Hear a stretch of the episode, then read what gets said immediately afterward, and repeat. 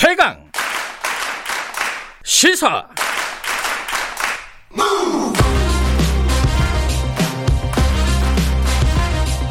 지금 여러분께서는 김경래 기자의 최강 시사를 듣고 계십니다. 예, 어, 말씀드렸는데 지금 어, 국회를 세종시로 옮기는 방안이 바, 공식적으로 발표가 됐습니다. 이제 다른 뉴스가 워낙 좀 시끄러운 게 많아가지고 어, 많이 주목을 못 받았는데 요거 좀 자세히 알아볼게요. 굉장히 중요하죠. 서울로서도 중요하고 국토 균형 발전 이 측면에서 전국적으로 굉장히 중요하게 다뤄야 될 뉴스인데 잘 이게 주목이 안 되네요. 어, 더불어민주당 행정수소 완, 행정수도 완성 추진단 맡고 계신 우원식 의원 연결하겠습니다. 의원님 안녕하세요. 네, 안녕하세요. 네. 반갑습니다. 네. 다른 데 시끄러워갖고 뉴스가 좀 묻혀서 어떠, 속상하시겠어요? 아, 이게 지금 어제 발표된 내용을 보니까요. 네네. 국회를 18개 상임위 중에 10개만 옮긴다. 네. 요게 좀 듣는 사람 입장에서는 헷갈리는 겁니다. 그럼 반만 옮기자는 건가? 어떻게 구체적으로 뭐예요, 이게? 네, 그 국회를 다 옮기려면 네. 그 이제 뭐 위헌 문제도 있고요. 네. 어 그리고 해결해야 될 절차가 너무 많습니다. 그래서 음. 우선은 어 국회 국회를 세종으로 옮기는 데 있어서 네. 이제 국회 국회에서 여야가 합의해서 예산은 통과시켰거든요. 예. 그 설계 예산 음. 127억을 통과시켰는데 어디에서부터 시작할 것인가라고 하는 관점에서 보면 네. 행정 비효율을 극복하는 것에서부터 시작하자라고 네. 하는 게 어 그 출발 아, 출발입니다. 예. 사실은 이제 그동안 저 지난 2015년부터 2018년까지 통계를 보니까 예. 서울 서울 국회 세종 행정 이렇게 나눠져 있으니까 출, 그 공무원 출장만 해도 89만 회가 되더라고요. 예. 그리고 거기 출장비 들어간 것만 해도 한 천억쯤 되고요. 네, 네. 그리고 길국장 카톡과장이라는 신조어까지 생겼는데 이게 행정 비효율이 한 1년에 2조에서 4조 정도 달하기 때문에 아하. 행정 비효율 극복이 우선이다. 그래서 네. 세종에 소재한 정부 부처에 관할되어지는 네. 국회 상임위가 11개입니다. 음흠. 이거를 우선 옮겨서 행정 비효를 극복하자. 음. 아, 이게 이제 어, 국회를 세종시로 옮기는 1단계로 추진하자라는 음. 게 저희들의 생각인 거죠. 그, 어? 그걸 어제 발표한 거예요. 10개 아니에요? 11개예요? 저 상임위가 11개고요. 예. 그리고 거기에 어, 예결위 같은 음. 걸 같이 옮겨야 되니까 예결위는 음. 뭐 상임위는 아닌데 그래서 예. 11개 상임위입니다. 음, 예결위까지 해서 네. 네. 근데 그러면은 어 1단계로 한 거고 앞으로 그러면 다 옮기려면은 여러 가지 법도 바꾸고 이래야 된다는 뜻이신가요? 지금 말씀하신 거는? 어, 그 이제 저 11개 상임위 옮기는 것도 일단 네. 예산서에 127억 설계비를 네. 반영하면서 여야가 국회법 개정을 통해서 하자 그랬기 때문에 음. 국회법부터 바꿔야 됩니다. 아, 법을 바꿔야 돼요, 이것도? 예, 예. 음. 그리고 그 다음에는 이제 다 옮기려면 뭐, 음. 어, 위헌 문제가 있기 때문에 음. 그 문제에 관해서는 그 여야가 합의해서 또 국민의 동의를 받으면서 해야 되거든요. 그래서 예. 국회에 여야 합의로 균형 발전 특위를 만들어서 예. 균형 발전 특위에서 논의해서 그거를 음. 진행해 나가자는 게 저희들의 생각이죠. 지금 야당하고 좀 안 좋잖아요. 네, 네. 지금 뭐 야당은 뭐 장애 투쟁까지 생각하고 있고 뭐 이런 상황인데 여야 네. 이게 합의가 이거 제대로 될까요? 이거 협조를 할까요, 야당이?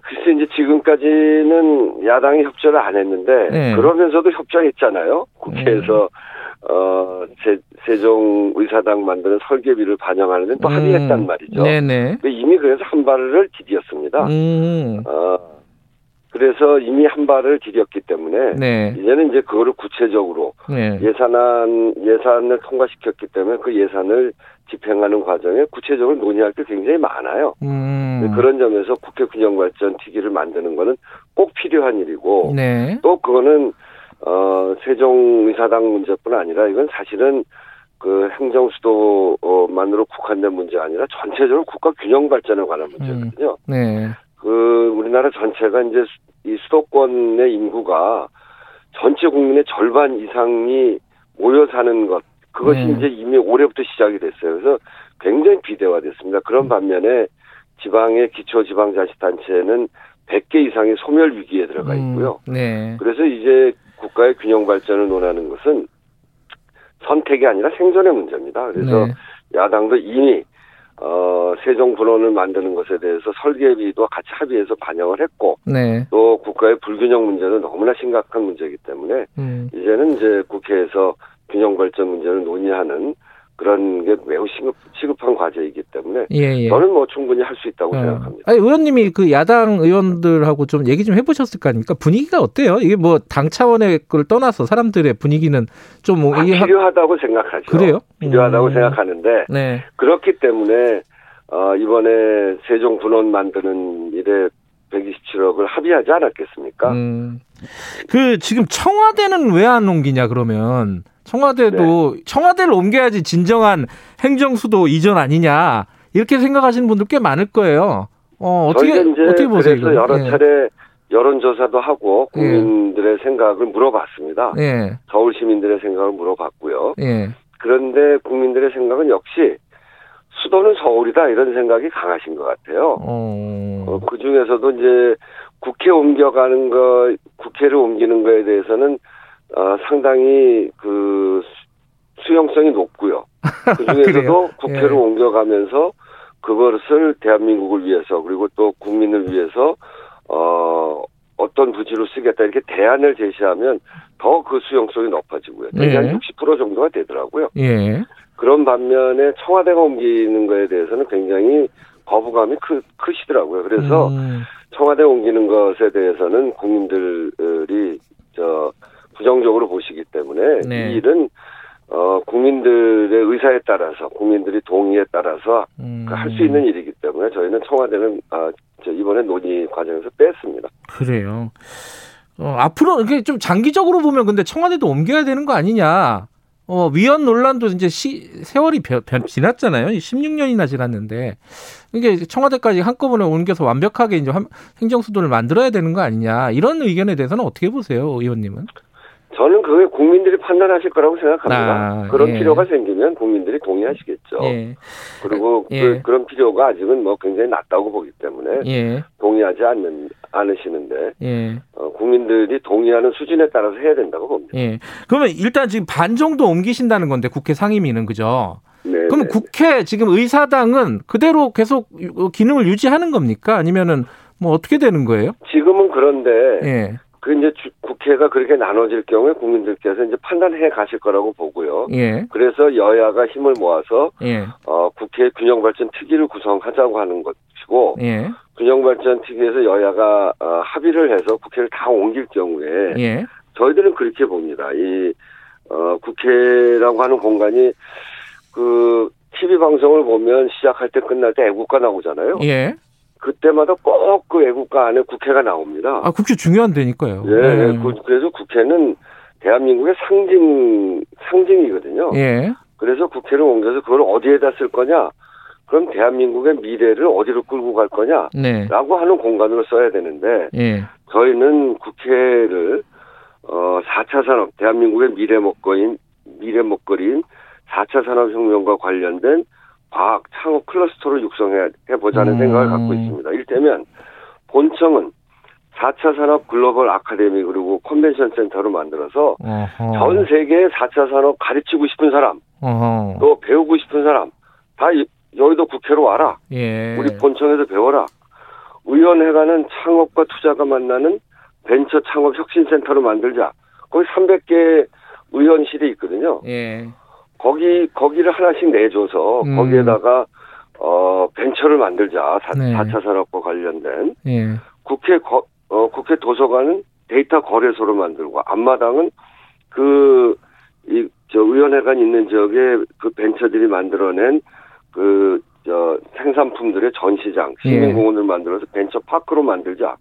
그래서 본처 이 국회를 4차 산업의 전진기지로 만들고 예. 이것을 상암, 마곡, 창동 여기가 이제 4차 산업 혁명 그리고 바이오 IT 이런 것들이 결합된 그런 지역으로 구상 중이거든요. 예. 그래서 이거를 국회와 동서남북 발전 중심의 축으로 만들자 음. 이런 생각을 갖고 있고요. 예. 특히나 이제 홍콩이 그 홍콩의 여러 가지 그 사태로 해서 홍콩 exodus가 지금 진행되고 예. 있잖아요. 예.